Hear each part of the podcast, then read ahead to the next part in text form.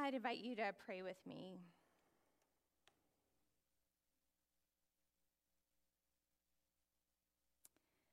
Gracious and holy God, as we uh, prepare to turn to your word this day, uh, we ask that you would help us settle into this time and space so that your word might settle into our hearts and minds. God, speak to us. Help us to know uh, how you're calling us to live. Um, and give us courage to step forward following after you faithfully in these days. It's in your name we ask these things. Amen. Uh, so, as we turn to Psalm 100 uh, today, I invite us to uh, read this aloud together in unison. So, let us read together, listening to God's word for us this day. Shout for joy to the Lord, all the earth. Worship the Lord with gladness. Come before him with joyful songs. Know that the Lord is God. It is he who made us, and we are his. We are his people, the sheep of his pasture. Enter his gates with thanksgiving and his courts with praise. Give thanks to him and praise his name.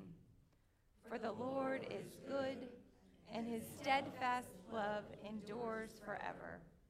His faithfulness continues through all generations. Friends, this is the word of the Lord.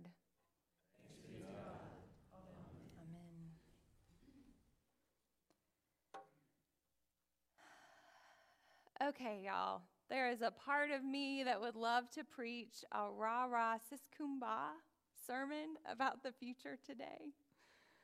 But to do so would require sticking my head into the proverbial sand and inviting you to do the same. And if there is one thing I know to be true, our heads in the sand is not where Christ wants us. So, rah rah sis kumbah is not on the menu for today. For there is one thing I always want to be as a preacher, and it is honest. And the last thing you or I need in the face of an honest look at the future of our world is a bunch of toxic positivity that ignores the true state of things. And yet, uh, believe you me, uh, there is a lot of hope to be found uh, as we look to the future. So I want to take you back with me oh, quite a while, quite a ways, uh, to the day we brought Maya, our oldest, home from the hospital almost 17 years ago. It was February 4th, 2007, the day after she was born, and she was all bundled up, ready to go home. My parents were there with Maya, George, and I. I was in my pink era. Once I knew I was having a girl, everything was pink, including my take home outfit for the big day. They uh, all wheeled me down together in the wheelchair while I was holding Maya in my arms as we prepared uh, to head for home. In this picture, it looks like all is well, but man, did things unravel fast. So um, it's like as we're coming down uh, to uh, down the elevator, like I think like in the hallway on the way to the elevator, George's boss calls, and he is on the way to our house to come greet us and meet the new baby. So we have this like moment of panic because we haven't been home since we left for the hospital.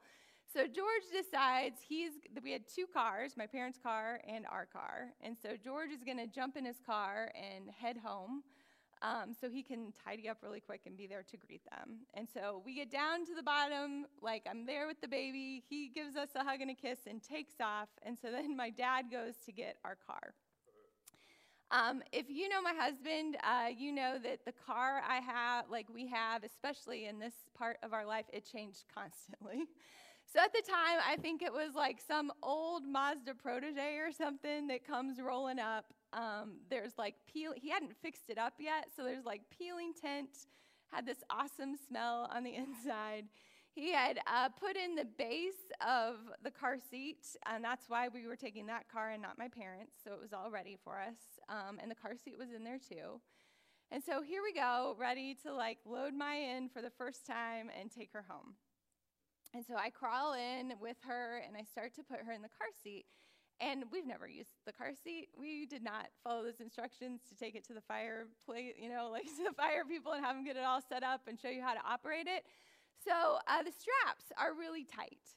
And um, I like I'm I'm like trying to figure out to get my dad in there. Like we cannot like we cannot figure out how to adjust the straps. Um, at this point, this was like before smartphones, right? So I had a very pink because I had gotten it while I was pregnant. This flip phone, so I couldn't like Google like how do you work the car seat. Couldn't find the instruction manual.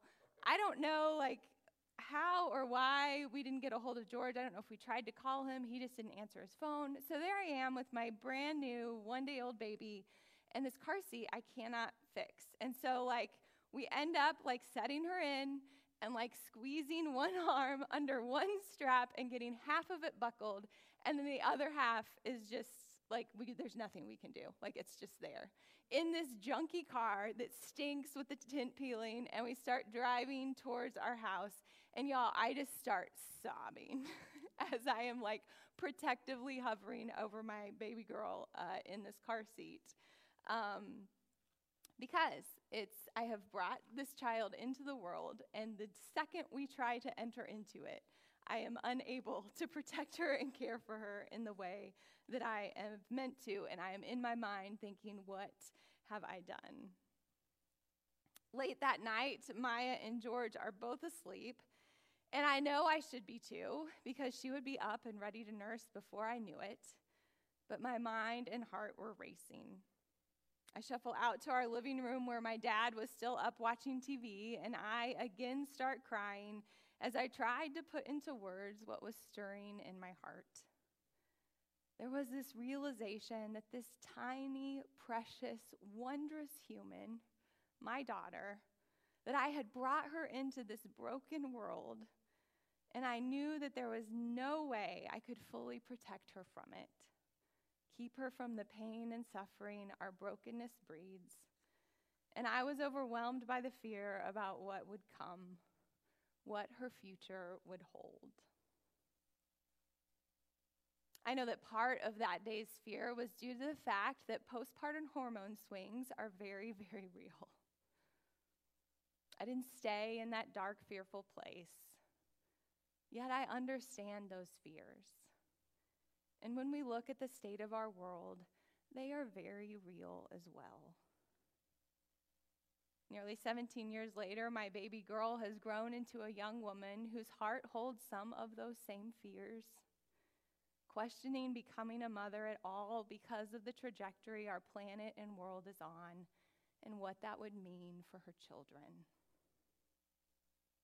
I realize that I, nor my daughter after me, are not the only ones who have faced that, the reality of our world with deep and profound fear for the lives of our children. There are mothers and fathers around our world this very day who know that fear in ways we cannot even begin to imagine. Maybe that fear is nestled in the hearts of each and every generation on some level. When I think of the Israelites who would have written and sung our Psalm 100, there have been so many generations who have lived in the shadow of humanity's brokenness and evil. And yet, still, these are the words they sing to our God. For the Lord is good, and his steadfast love endures forever. His faithfulness continues through all generations. The faithfulness of God named here was experienced by the enslaved generation who suffered under Pharaoh's hand, by the generation who wandered in the wilderness longing for the promised land, by the embattled generation who fought for that promise by the exiled generation who lost it when they were defeated and captured by Babylon. The faithfulness of God named here was experienced by each of those generations, they would have sung this song For God's faithfulness is proven most true, not in times of plenty, but in times of want, not in times of health, but in times of sickness, not in times of wealth, but in times of poverty. It is in the midst of all the brokenness, the pain, and suffering of this world that we come to know and understand the goodness of our God in the face of evil. We realize how steadfast God's love is as we watch it endure the worst. We recognize the depths of God's faithfulness as God walks with us, come what may. As God, in one way or another, manages to see us through. 25 years ago, next Sunday, our own Jeanette Rice stood before the congregation of Heritage Presbyterian Church on its Charter Sunday and invited them to embrace the future.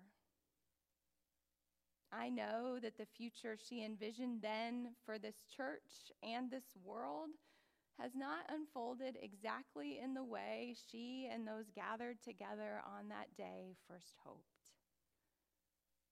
But I also know that if she were standing up here before you today, she would testify powerfully to God's goodness, God's steadfast love, and God's faithfulness over these 25 years.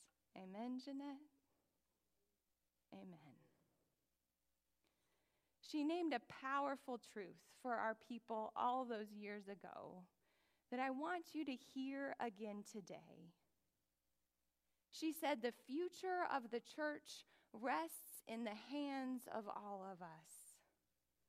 We embrace the future by living it today.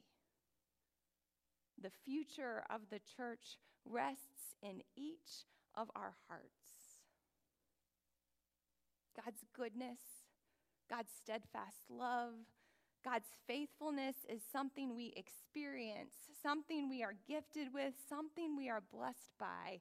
At the same time, part of the way that goodness, steadfast love, and faithfulness continues from generation to generation is through the hands and the hearts of those who have experienced it themselves, living it, sharing of it in the world God so loves. God's faithfulness continues in and through the hearts and the hands of the faithful in each generation. This is true in the church, and it is true beyond it as well. That powerful truth can be spoken not just about our church, but also about our world.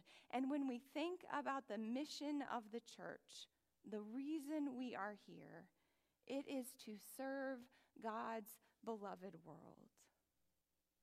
The future of the world rests in the hands of us, all of us. We embrace the future by living it today. The future of the world rests in each of our hearts. As I look to the future of the church, the future of the world, I do not want to be paralyzed by fear. I want to be one who shares God's goodness, who gives of God's steadfast love, who is part of the faithfulness of our God continuing in my generation. I want to embrace the future by living toward it today. I want my hands and my heart to do their part. The first time I fully experienced the brokenness of our world was the summer after eighth grade. When I went on a mission and learning trip with my home church to visit El Salvador. We had a sister village there, Los Talpatates, that we had adopted in the aftermath of the civil war that ravaged that country. I spent 10 days in that land that was still stained by the blood of so many and saw firsthand the evil we can wage upon one another. One of the most memorable places we visited was the church where Archbishop Oscar Romero, who advocated so publicly for the people and for peace in the midst of that war, was gunned down by government backed death squads while he stood at the altar, at the foot of the cross that bore Christ's body and blood. These words of Oscar Romero speak powerfully of the way we are called to embrace the future. They are a powerful witness from the faithful of one generation spoken to us who long to be faithful now. He writes It helps now and then to step back and take the long view. The kingdom is not only beyond our efforts, it is even beyond our vision. We accomplish in our lifetime only a tiny fraction of the magnificent enterprise that is God's work. Nothing we do is complete, which is another way of saying that the kingdom always lies beyond us. No statement says all that should be said. No prayer fully expressed our faith. No confession brings perfection. No pastoral visit brings wholeness. No program accomplishes the church's mission. No set of goals and objectives includes everything. This is what we are about. We plant the seeds that one day will grow. We water seeds already planted, knowing that they hold future promise. We lay foundations that will need further development. We provide yeast that produce effects far beyond our capabilities. We cannot do everything. And there is a sense of liberation in realizing that. This enables us to do something and to do it very well. It may be incomplete, but it is a beginning, a step along the way, an opportunity for the Lord's grace to enter and to do the rest. We may never see the end results, but that is the difference between the master builder and the worker. We are not workers, not master builders, ministers, not messiahs. We are prophets of a future that is not our own. We embrace our future not blindly, with our heads buried in the sand we embrace our future by living toward it today, knowing that our hands and our hearts have a part to play in the goodness, the steadfast love, and the faithfulness of our God for this generation and for the next. Amen. Amen.